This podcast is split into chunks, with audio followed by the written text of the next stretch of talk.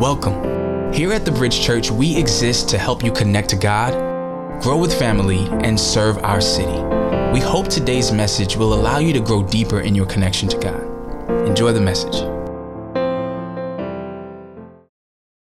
Isn't it good to just sit at the feet of Jesus? Isn't it good to just not rush to the next thing and the next thing, but to just sit at the feet of our Lord? Mm. Thank you, Bridge Worship, for leading us into the presence of our Savior. Good afternoon if you're here uh, for the first time or regular attendee. Uh, we are excited to continue into uh, this series on the church that we started uh, last week. And I really feel like that what we just experienced was such a great picture of why there is this thing of the church. Because I don't know about you, but I, I came in here today with a lot of stuff on my mind, a lot of weight and a lot of burden, a lot of fatigue. And there's something that happens when we collectively gather and people with different skill sets and abilities and, and gives come, come together and worship and all of a sudden that, that weight that kind of maybe had you bow down like this beforehand just kind of gets lighter and lighter to the point where we can kind of just we're free. We're free to worship. Anybody know what i'm talking about?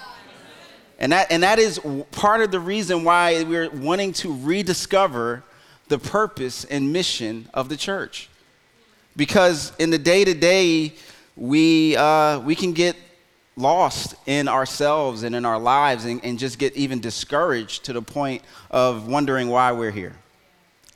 So, we talked about the fact that we're going to examine three different major metaphors that are used in the New Testament to talk about the church, to, to refer to the church, but all of these three metaphors point to one truth. And the first one we looked at was the church is the building of God and, and how uh, Jesus Christ himself is the cornerstone and that we're all stones that are building up, that he's building his temple to his glory and that we're and it emphasized in this metaphor that peter used and, and that jesus initially inaugurated in matthew 16 points to the interconnectedness that we have in our foundation but today we're going to be looking at the other, another metaphor that's widely known and, and talked about, and that's the, church is the body of Christ. And we're going to ask the question Are we building or bruising the body? Are we building or bruising the body? You see, we, we, we think of, and most of us know this aspect of bodybuilding that, that exists. And with bodybuilding, it involves you intentionally strengthening and conditioning your physical body by pushing off of resistance, by working on your heart and your cardiovascular in order to strengthen your body. But there's another process of bruising and injury that also can occur with your body that isn't meant to build it up, but is meant to tear it down. And, and, and these things can come from external or internal injuries and sources. But each day, this is what I want us to get today. Each day, we are doing one or the other. Each day, we are either building the body up or bruising it. There is no middle ground. Just in our physical bodies, our, our bodies are either getting stronger or getting weaker. So last week we examined the increasing number of people who the Barna Group kind of noticed and reported this month that you know resonate and agree with the statement I love Jesus but not the church. And the focus last week was we looked at kind of some of the external images and, and, and, and the external stuff that goes on. But today, we're going to look at some of the internal dynamics. Even before last week, one of uh, Barna and David Kinnaman, who's the president of the Barna Group, they uh, released a book a few years ago called Unchristian. And this uh, book looked at and examined and interviewed millennials, especially those who were not a part of church, and asked them what their perceptions of church were. And this was one of the quotes from the book. It says, Arrogance is perhaps the most socially acceptable form of sin in the church today. In this culture of abundance, one of the only ways Satan can keep Christians neutralized is to wrap us up in pride. We don't see it, but outsiders can sense it. Now, let me explain what he's saying there. When he says in this culture of abundance. What he's referring to is that, especially in the West, especially in the United States of America, where you're talking about the wealthiest country that the world has ever seen, we're talking about you know a place that we have Bibles on top of Bibles and apps on top of apps. We can we have access to the Word of God like no one has ever had in the history of humanity. And we have the resources to do something about it to the point that if the church got active and awake, the world would be reached like this week. And so what he's saying is that in this era of abundance, the only thing that can we that, that Satan can use to stop that trajectory and to and to halt that momentum is to keep us wrapped up in our own selves, to keep us proud. And it's to the point where sometimes, you know, ever be in a situation where like you're cooking like i like to cook and i like to cook with like onions and garlic you know what i'm saying and like just all that stuff. But one thing that happens is when you start the process and you're and you're cutting the onions and then you put them and you saute them in the pan that there's this beautiful aroma that comes up right? But then that aroma stays with you whenever you're going someplace later on too. But the thing is you can't smell it and or detect it anymore but it's still there and this stench of pride and arrogance that, that, that we kind of waft. And sometimes it, what he's saying is that as, as a church, we, we kind of just get nose blind to it. But the world is like, mm, you smell that? And so that's the thing. Now, um, today we're going to look at uh, 1 Corinthians chapter 12, one of the key passages that refer to the Bible and um, once again, it's a, it's a pretty, it's a longer passage that I want us to read together. I forgot to, to, mention last week why, but one of the reasons why is because I want us to, one, be able to have this sense of the corporate picture of what it sounds like to, to go into God's word as a community. As, as a body. And I want us to get that picture and I want us to get that image and I want us to, you know, just to remember that sound so that we get this full sense of what it means for us to be a Bible, a body. So in the Bible, we're going to start from 1 Corinthians chapter 12. So I'd like you now to stand. Uh, we're reading from the ESV if you want to pull it out on your phone, but it, will be on the slides. But if you can stand, I'll ask that you stand and just we're going to read this together as much as we can in our, you know, keeping the same cadence and whatnot. So uh, here we go 1 Corinthians chapter 12 uh, start, and we're just going to keep going. It's going to go beyond this slide, so just keep get ready. All right, one, two, three. For just as the body is one and has many members, and all the members of the body, though many, are one body, so it is with Christ. For in one spirit we were all baptized in one body, Jews or Greeks, slave or free, and all were made to drink of one spirit. For the body does not consist of many but many. If the foot should say, Because I am not a hand, I do not belong to the body, that would not make it any less part of the body. And if the ear should say, Because I am not an eye, I do not belong to the body, that would not make it any less a part of the body. If the whole body were an eye, where would the sense of hearing? If the whole body were an ear, where would the sense of smell? But as it is, God arranged the members in the body, each one of them as he chose. If all were a single member, where would the body be? But as it is, there are many parts, yet one body. The eye cannot say to the hand, I have no need of you, nor again the head to the feet, I have no need of you. On the contrary, the parts of the body that seem to be weaker are indispensable. And on those parts of the body that we think less honorable, we bestow the greater honor. And our unpresentable parts are treated with greater modesty, which our more presentable parts do not require. But God has so composed the body, giving greater honor to the part that lacked it, that there may be no division in the body, but that the members may have the same care for one another. If one member suffers, all suffer together. If one member is honored, all rejoice together. Now you are the body of Christ and individually members of it. Amen. You can have your seats. Yeah.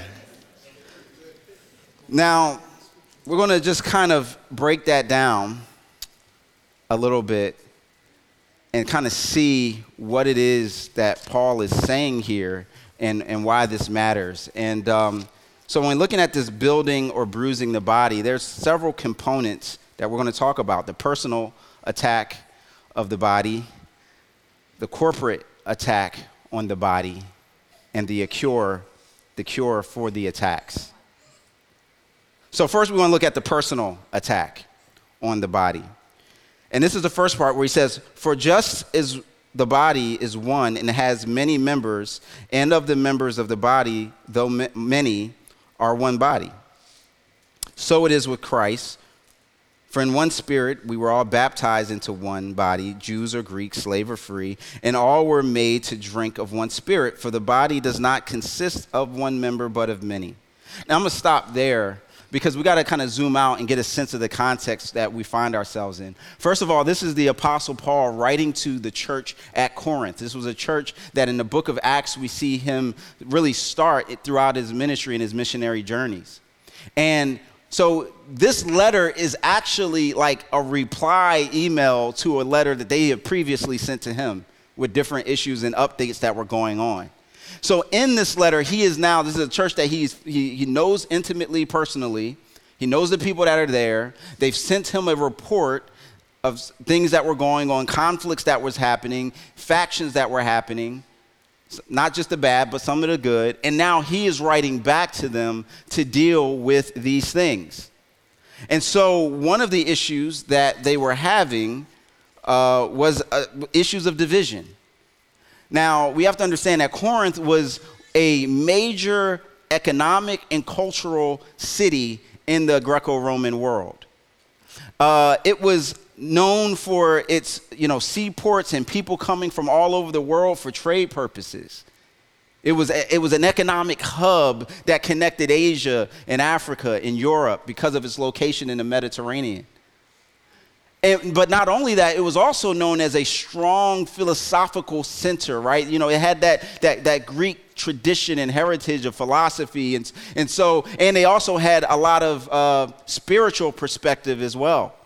They had many temples there in Corinth that people worship, but this wasn't your typical go to church and, you know, it a suit on and whatnot type of worship. They engaged in temple prostitution.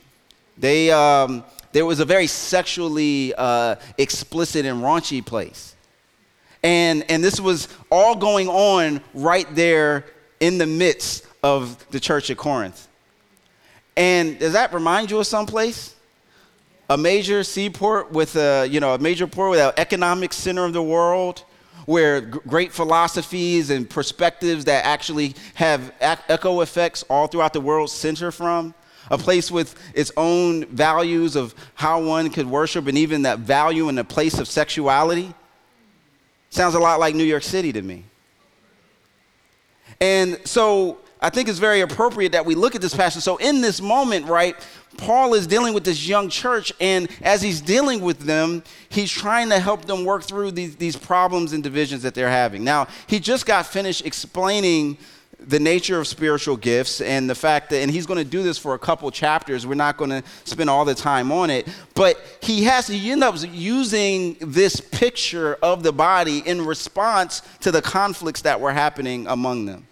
And he kind of wants to remind them in the first layer, he steps right, right here in uh, 1 Corinthians 12, uh, 12 through 14, where he says, Look, just as the body has one member, I mean, has many members, and the members of the body, though many, are one body, so it is with Christ. For in one spirit we have all were baptized, right? And look what he says Jews or Greeks, slave or free, and all were made to drink of one spirit. So, what Paul is saying here is that, look, we all had to come the same way. Before we can even get to the issue of gifts, what he's speaking to is the issue that in Christ there's something revolutionary happening here. You got to understand that Paul used to be Saul of Tarsus. He used to be, as he referred them to himself in Philippians, a persecutor of the church. We see that in the book of Acts. He approved as people, as stone, as uh, people were stoning Stephen to death. And, and one of the main reasons why he and other Pharisees had issues with the church was because they were proclaiming this gospel to the Gentiles, to the Greeks. They were saying that somehow the, the, the, the, the revelation of intimacy with God was not reserved to the chosen people of Israel, but that was, was being pushed out to everywhere. And so, this idea that somehow we're all in one body, Jews and Gentiles? Whoa. This was revolutionary in the world. At this point in time, your kind of who you worship was determined by who you were from. It was kind of like sports teams. And people could kind of brag and go, yeah, you know what I mean? I'm, you know, I'm from Oakland. I'm from, you know, Golden State. That's that's my team. And so my God is bigger than your God because we're on a winning streak right now. But then somebody else would say, but yo, I'm from New York, and the Knicks won this one championship one time with Willis Reed. So we're really the best. Sorry, I'm just playing. I'm sorry. but this was this was this was kind of what it was like and so all of a sudden it was regionally based it was ethnically based it was it was based in these specifics and he's saying no no no no no jew and greek the entire world are part of one body when you identify with jesus but then he goes on to say slave or free this is again slashing through and breaking down yet another barrier, huge barrier. He's saying actually that it, your economic status has no bearing on your relationship with God. That's huge. That's huge. Think about it. Because, see, again, once again, eh, there was a time, and, and, and, for some people, this still exists. Like in many, you know, like you, have you heard of the caste systems, like the untouchables? In, in India, there's this picture where people believe that you're poor because of the state that you were born in, that God put you there, and that you're kind of paying penance or karma for things that you did in a past life. So you deserve your lowly state. And, and I, coming from a wealthy position, deserve to be in a wealthy state. And so that's our difference. And so I'm better than you, essentially. I made better choices than you. Or my people did, or my parents. And so he's saying, no, slave or free. And the, and the thing about that is, this is not an endorsement of slavery because when you think, if, if, you really take that to its logical extent, which Paul does in Philemon on your own time, take a chance to read it. If I'm really seeing you as a brother, as a part of my body, then I will rejoice when you get your freedom because you're a part of me. And not only will I rejoice, I will be instrumental in helping you get such a freedom because we're one. And so this, is, this has huge implications for race, for econ- economic disparities, for, for gender. He's saying we all got baptized in the same water, coming, going down dead, coming back to life, and we're all part of one body. But then he moves on. And he goes to this issue. He says, okay, so if the foot should say, because I am not a hand, I do not belong to the body, that would not make it any less a part of the body. And if the ear should say, because I am not an eye, uh, I'm sorry, and if the ear should say, because I am not an eye, I do not belong to the body, that would not make it any less a part of the body. If the whole body were an eye, where would the sense of hearing?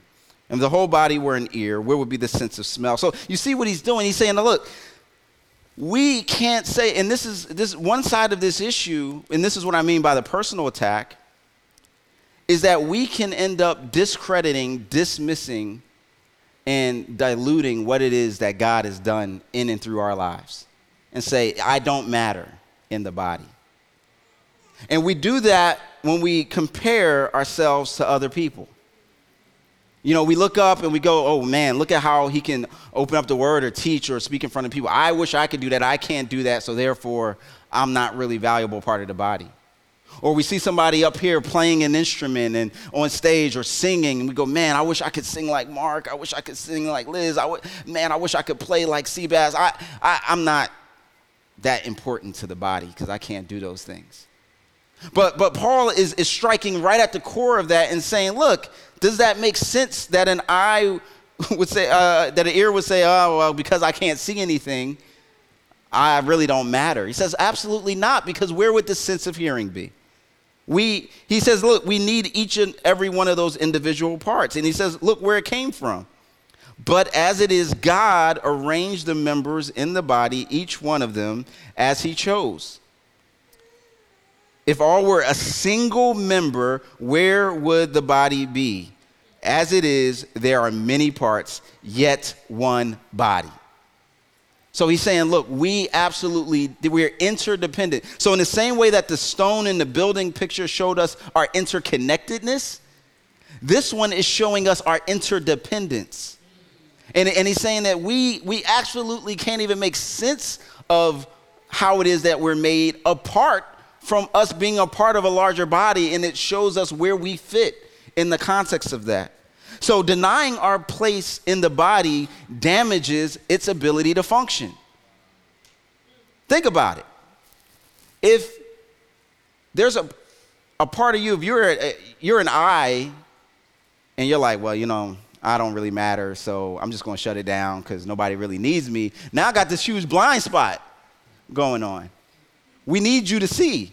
And then, you know, it's interesting that recently uh, they used to think that an appendix had no actual usefulness, right? And they said, oh, we could just cut that out, get rid of that. That's just like kind of like an evolutionary hangover. We just, uh, you know, it's just kind of something that we don't need. And then they really, like within the last 20 years, they realized, oh, actually, it had functions and, and, and responsibilities that we couldn't even see as scientists.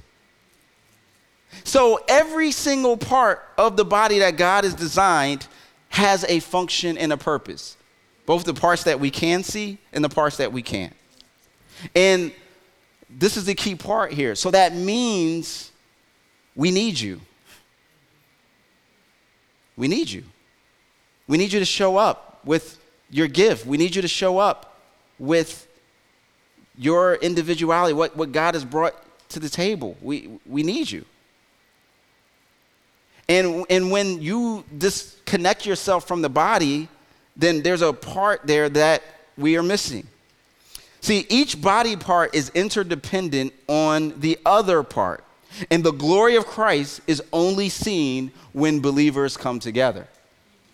We are inextricably linked, we are, we are interconnected, and much in the same way that I can't just disconnect myself from my hand and be like, well, I guess I just don't need, you know, my right hand is thinking, oh, well, you know, we didn't really like the left hand anyway. You know, it, it's, it's actually much more necessary. So I need you, but here's the other part. But you need me too. Turn to the person sitting next to you. Say, I need you, but you need me too. I like that. Yeah? it's true. It's true. We need each other. And now, some, for some of us, that got very uncomfortable for a couple different reasons. Uh, one aspect is because we're kind of taught and conditioned. Don't you don't don't ever need anybody. Be independent. You know, you don't don't don't put yourself in a position where you need a man or you need a woman. Just be you. And in certain contexts, that's true. But in a spiritual context of building up the kingdom of God, the reality is we need each other. There is no independent, like independence, just kind of doing it my, my own way apart from the body. Because if we were all different bones in the body right now, you can't just take one out and think you're going to be good. All right, the other aspect is the corporate attack on the body. Now, Paul goes on to say, so first, he's dealing with this issue of the body part itself not thinking it's valuable. But then it goes on. He says, the eye cannot say to the hand, I have no need of you. Nor again the head to the feet, I have no need of you. On the contrary, the parts of the body that seem to be weaker are indispensable, and on those parts of the body that we think has less honorable, we bestow the greater honor. and our unpresentable parts are treated with greater modesty, which our more presentable parts do not require. But God has so composed the body, giving greater honor to the part that lacked it. Now, this corporate attack looks different. This one isn't the actual body part saying, I'm not needed. This is another part of the body saying, You're not needed. It's, it's, and this is where Paul, again, he's not just having an you know, anatomy lesson here. This is not just like biology 101.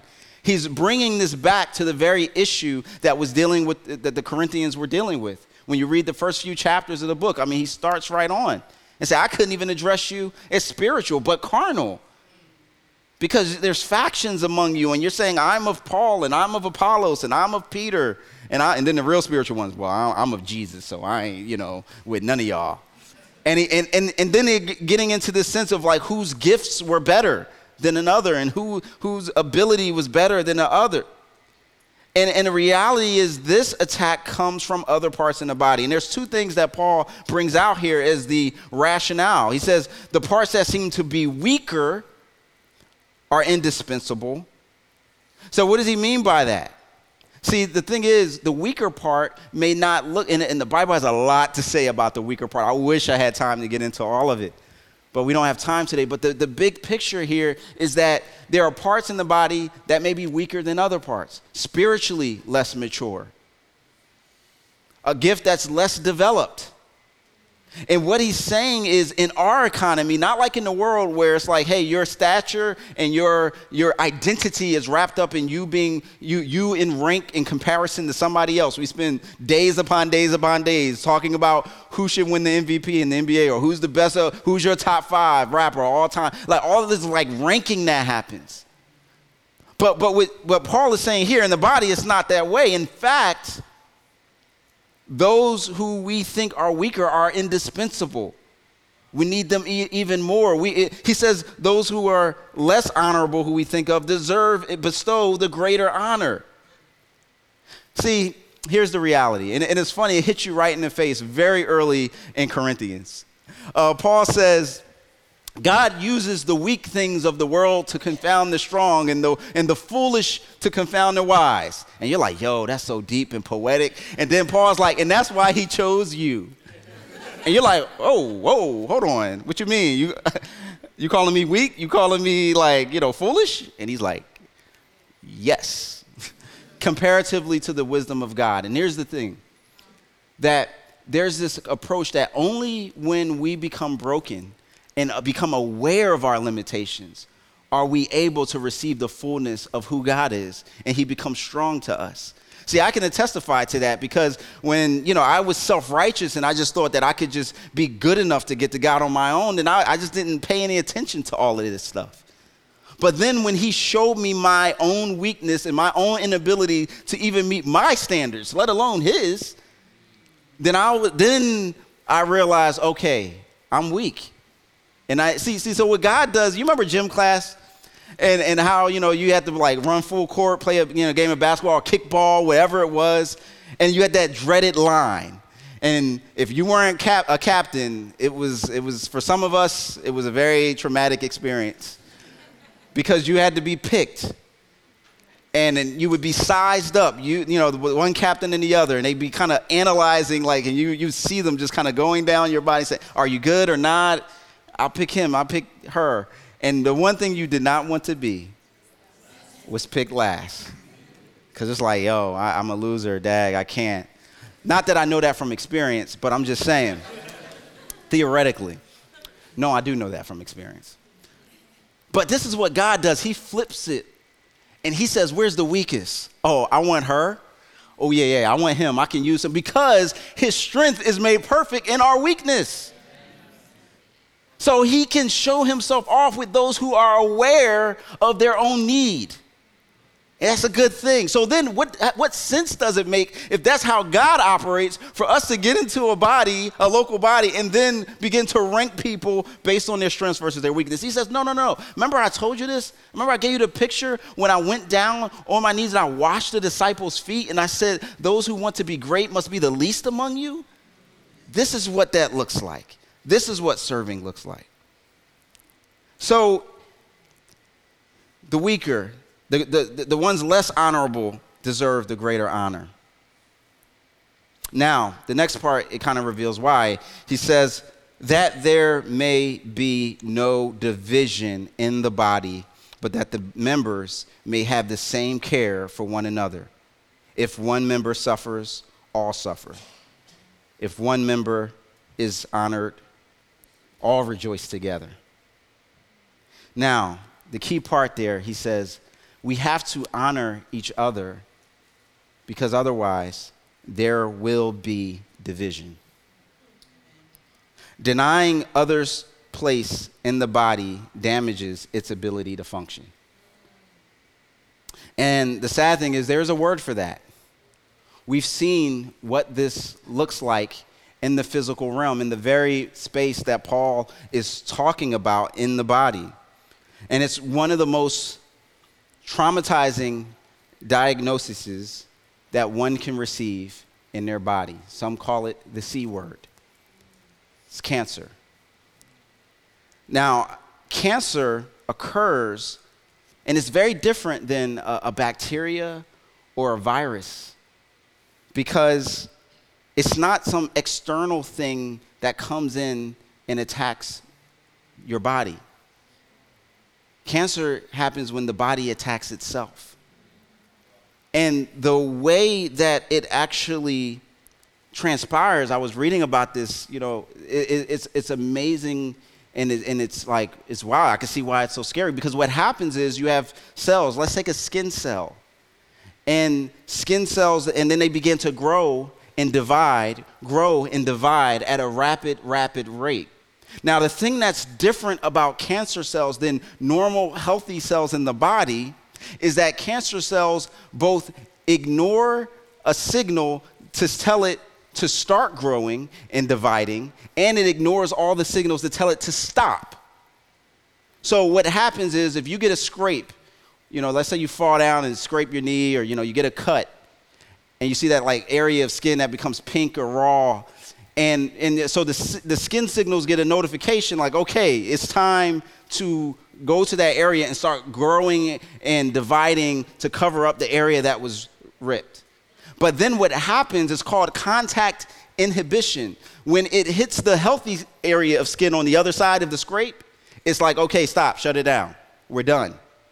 But what happens with cancer cells is that you get that scrape or the, you know whatever happens, the cells just keep reproducing and keep dividing and dividing and dividing, and the growth continues to come out. Now, that's dangerous for several reasons. First, what happens is it actually um, chokes out nutrients that the healthy other parts of the, of the body that should be there should have because it's growing so fast and it's dividing so fast and, it, and it's so it's taking resources from but also because it's creating a space where there's a mass of cells in some place what it's doing is it's pushing against the healthy cells and so it's causing damage. But then it also metastasizes it can metastasize. And when it metastasizes what that means is that it takes these these cancerous cells go from like the skin through the bloodstream to the liver and so now you have skin cells growing rapidly in, in the liver. And once again, taking nutrients from other things, taking, you know, so why, why the biology lesson? Do you not see the correlation with what we can have with division in the body of Christ?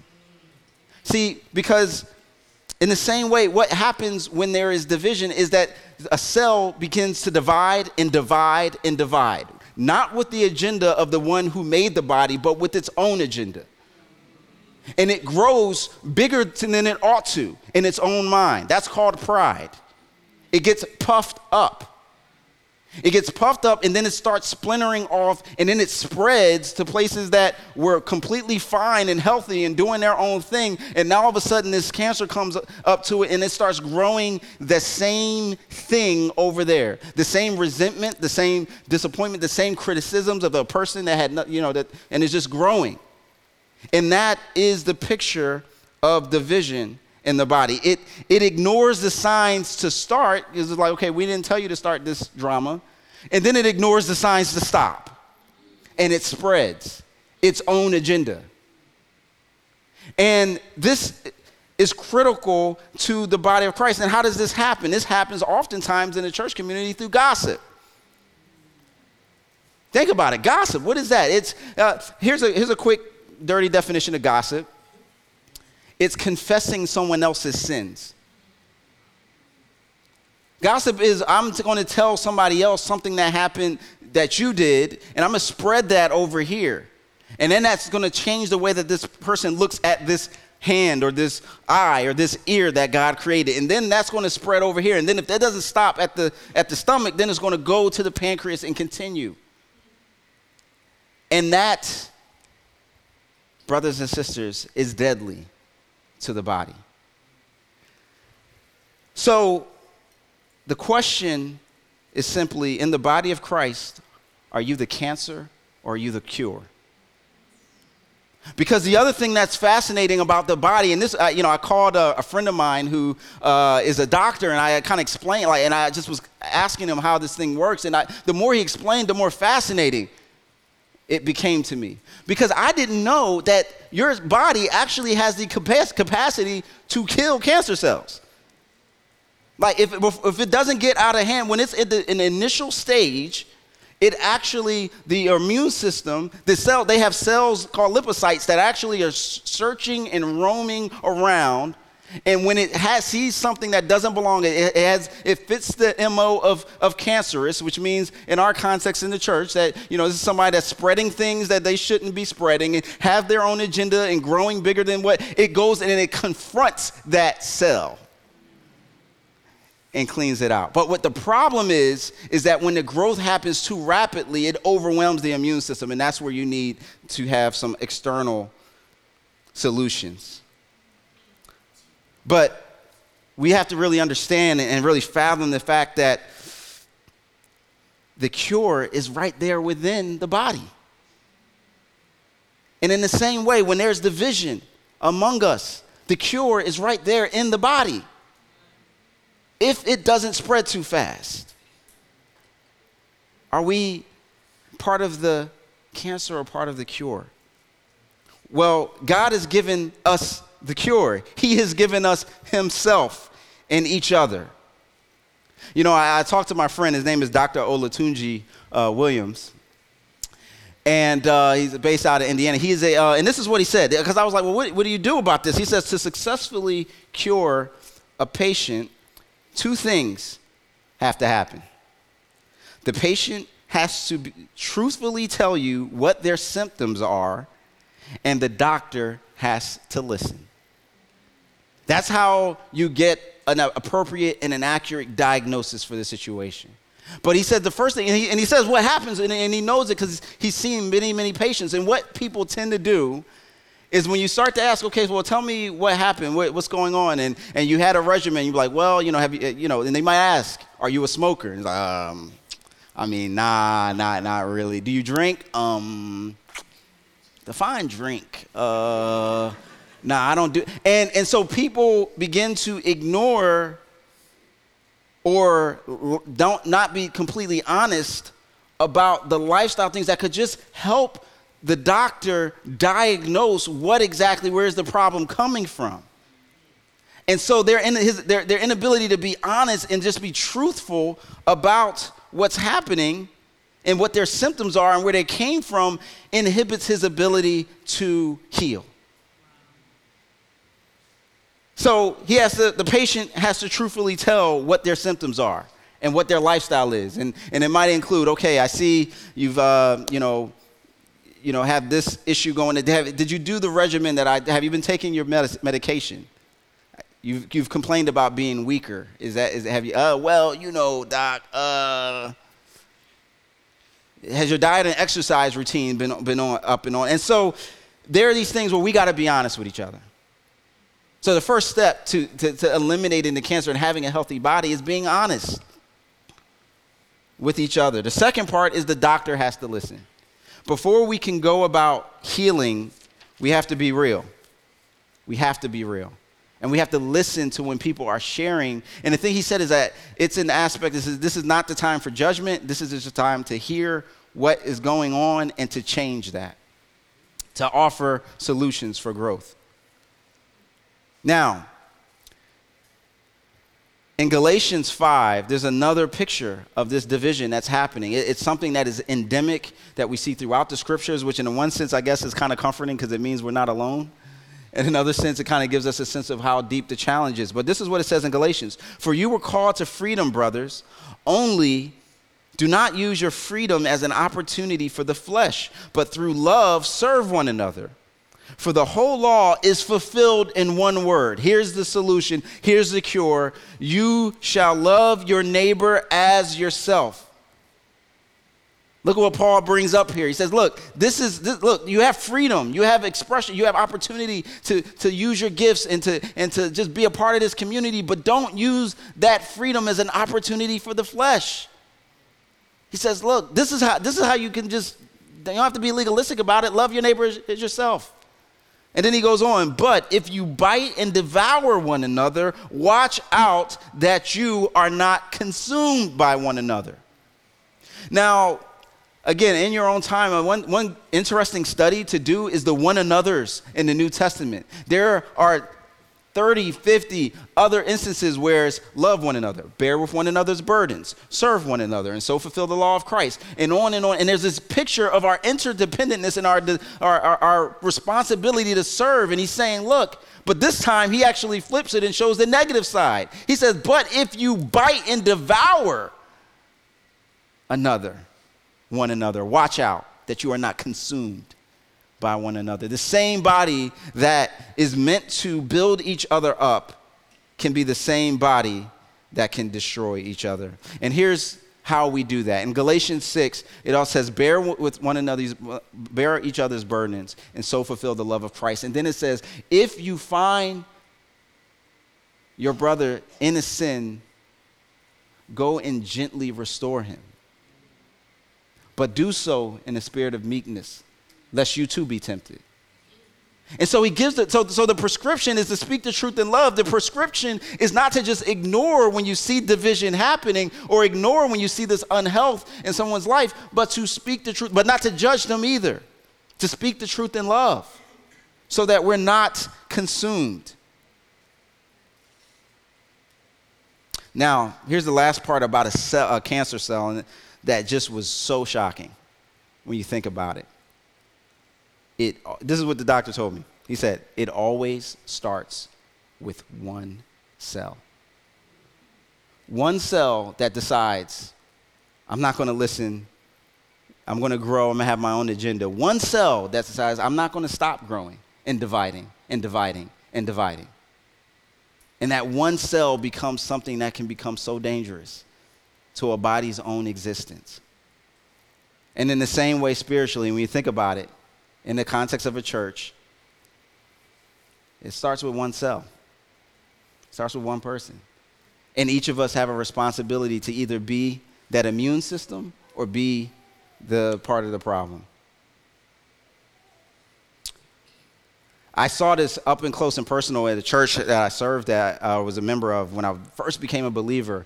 And the uh, pastor was telling me that he was having issues with the deacons and uh, you know they have they were having conflict. He was a younger pastor; he was in his 30s. They were like a lot older, and kind of he was trying to change things up in the church, and they were very traditional. And um, one day, I kid you not, this actually happened. One day, I go to church, and he's preaching his message, and at the end of the message, he starts to explain all the things that he tried to do at the church and how they, you know, were resisting him and resisting the man of God. So then he says, "So I am now starting another church, or I'm, I'm leading. If you want to be a part of what God is doing with me, come see me outside." He walked off the pulpit, went outside in the parking lot, and that was how service ended.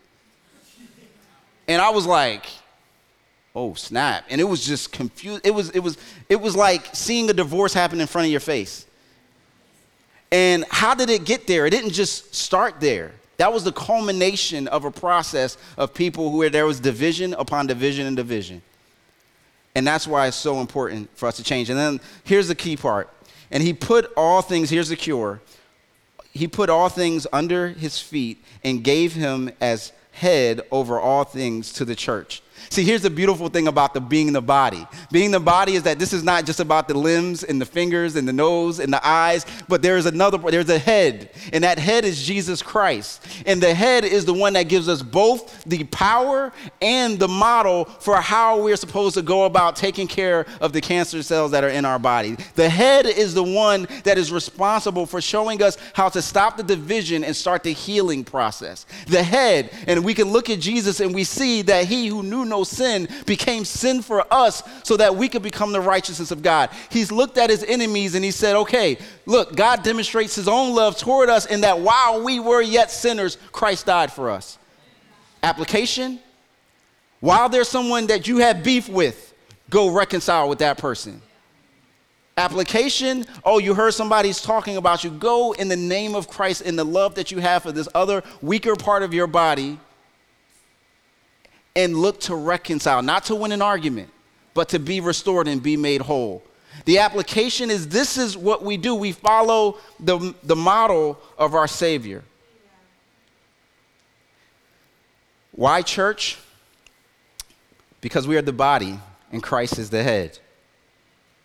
The church is not simply an institution, it is an organized organism, living, growing, but with structure. God has given us this ability to, to grow, and, and in part of that process, there are growing pains. Amen. There are opportunities where you rub up against somebody else because the cells have different personalities and different strengths and different gifts. This is why this issue of division is coming up in the context of gifts, because sometimes we've just got a different uh, way of looking at the world than other people, different strengths than other people.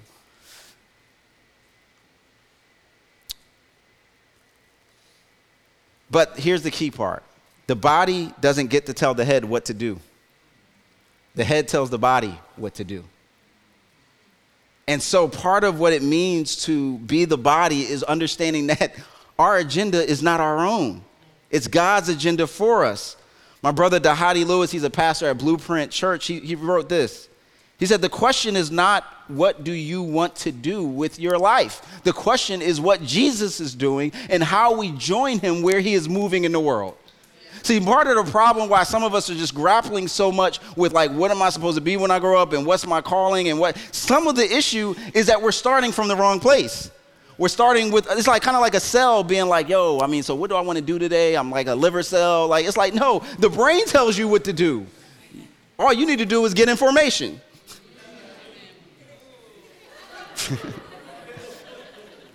so here's the last piece. We talked about it last time that, that, that, this, this picture of what Christ wants to accomplish by, with this body is he wants to continue to grow he wants us to grow in unity. He wants to take just this ad hoc picture of people from all, every tribe, every nation, every age group, every flavor, every swag, and put them all together under one identity and one banner. Doesn't matter where you're from, but just to give a picture of what it means. To, to, to, serve. And that diversity and that unity is the picture of what it means. And it does so in a sacrificial and loving way. That's the preview. We talked about previews last time. And there's another preview that I got a chance, I want to share with you because this, again, was such an incredible picture of the body. Tamika and I, uh, we moved yesterday and uh, woke up at 7 a.m., went to bed at 2 a.m and uh, went down four flights of stairs, uh, narrow hallways, and you know how the process is moving. And um, the interesting thing is, uh, I asked some folks to help with the move because, you know, can't do it by myself. And uh, we had a group that come, came and was a part of that move. Uh, here's a picture of them now. And the thing that was so interesting about the experience of moving with these folks is that each person brought a different, very vital and important skill set and contribution to this process. You see, what happened was, uh, you had my man Calvin and, and, and Dennis, and they were these strategic guys, right? We were kind of going up the four flights, coming down the four flights, going up the four flights. And they said, wait a minute, how about we just do an assembly line with the sucker? And we start to move it, and all of a sudden, things started to move faster. But then, not only that, then we had Brandon. Brandon came through, had just got to bed 2 a.m. in the morning, was like, yo, man, I'm not going to be able to make, make it. And I just kind of reached out and I was like, hey, bro, I really could use your help. I know you're tired. And he was like, I'll be there. And he sacrificed, went above and beyond. But And then from there, we got Valen, my man, laying down on the, uh, you know, on the ramp. And I'm telling you, Valen, I believe, was born, yes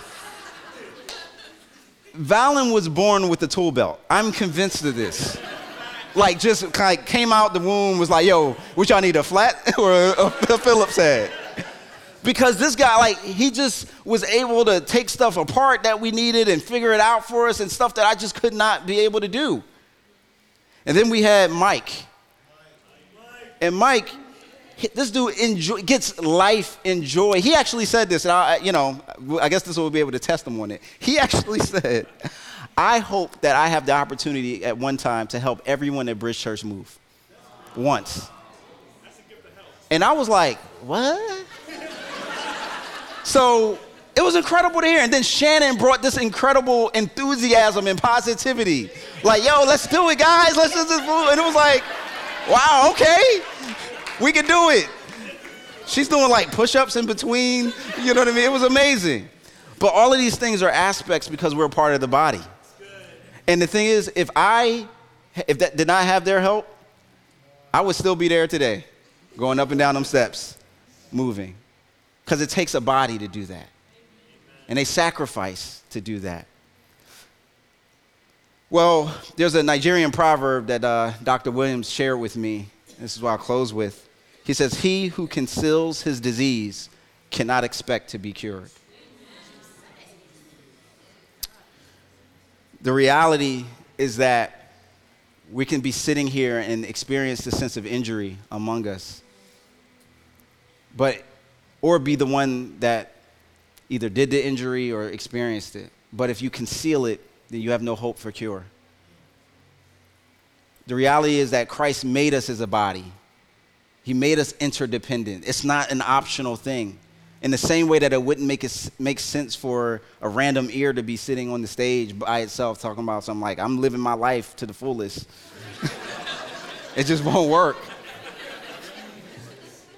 Like, you, it, it, we have to be attached to the body in order to live out and properly be all of who we're supposed to be. So, what that means in a local sense, brothers and sisters, is it means confessing sin. It means doing the honest work of saying, yo, this is where I've caused division. This is where I'm at. But it also means staying connected to a local body. I'm not talking about, Paul is writing this to the Corinthian church, a specific local body. If you're not connected with the local body, then that's something, that's a place to start, to use your gifts and to grow. It also, this is what discipleship looks like. This is what making disciples and being disciples is doing life on life and growing and looking to seek peace. And the last part of this, and I, I just have to, confess that this stuff just unfolds over the day. So, honestly, what happened a few moments ago, uh, Natasha asked me, how, how did the move go? And I was like, you know, it was cool, but, you know, I could have used some more help. Somebody I was kind of hoping and expecting to help didn't show. And and I'm kind of like, you know. So I kind of said it on a Slido. I didn't kind of straight up like criticize, but it was cl- clearly evident I was being critical. And then she just reminded me, said, well, you know, they, they had this situation going on, and I'm sure that that's probably why they didn't help you. And it was just in this moment that I was like, wow, I'm about to preach a sermon on being a cancer in the body and dividing, and I just did that. But then in the picture, in the same moment, I saw what the cure was. Instead of going like, yeah, I, I think they are just like that. I don't like them either. It would have spread. She ended up cutting it off right there, seeing being that lymphocyte and just being like, no, let's believe the best about each other. Let's grow. And that's a picture. That's what we can do. Even if you're not the one saying it, you're the one hearing it. Challenge it, cut it off before it grows. Let's pray. Lord in heaven, we thank you that you've put us together in a body. And we thank you that um, our different strengths and weaknesses cause friction sometimes. But Lord, these are the very things that you use to make us different, to make us grow. Lord, help us to be real. Help us to change. Help us to be the cure and not the cancer. In Jesus' name, amen. We hope you've been encouraged by this message. We'd love to hear how God used this sermon to speak to you. Please take a minute to email us your story. Our email address is info at bridgechurchnyc.com. And you can also find us on Facebook, Twitter, and Instagram by using at bridgechurchnyc or visit our website, bridgechurchnyc.com. Thanks again for listening to this week's message.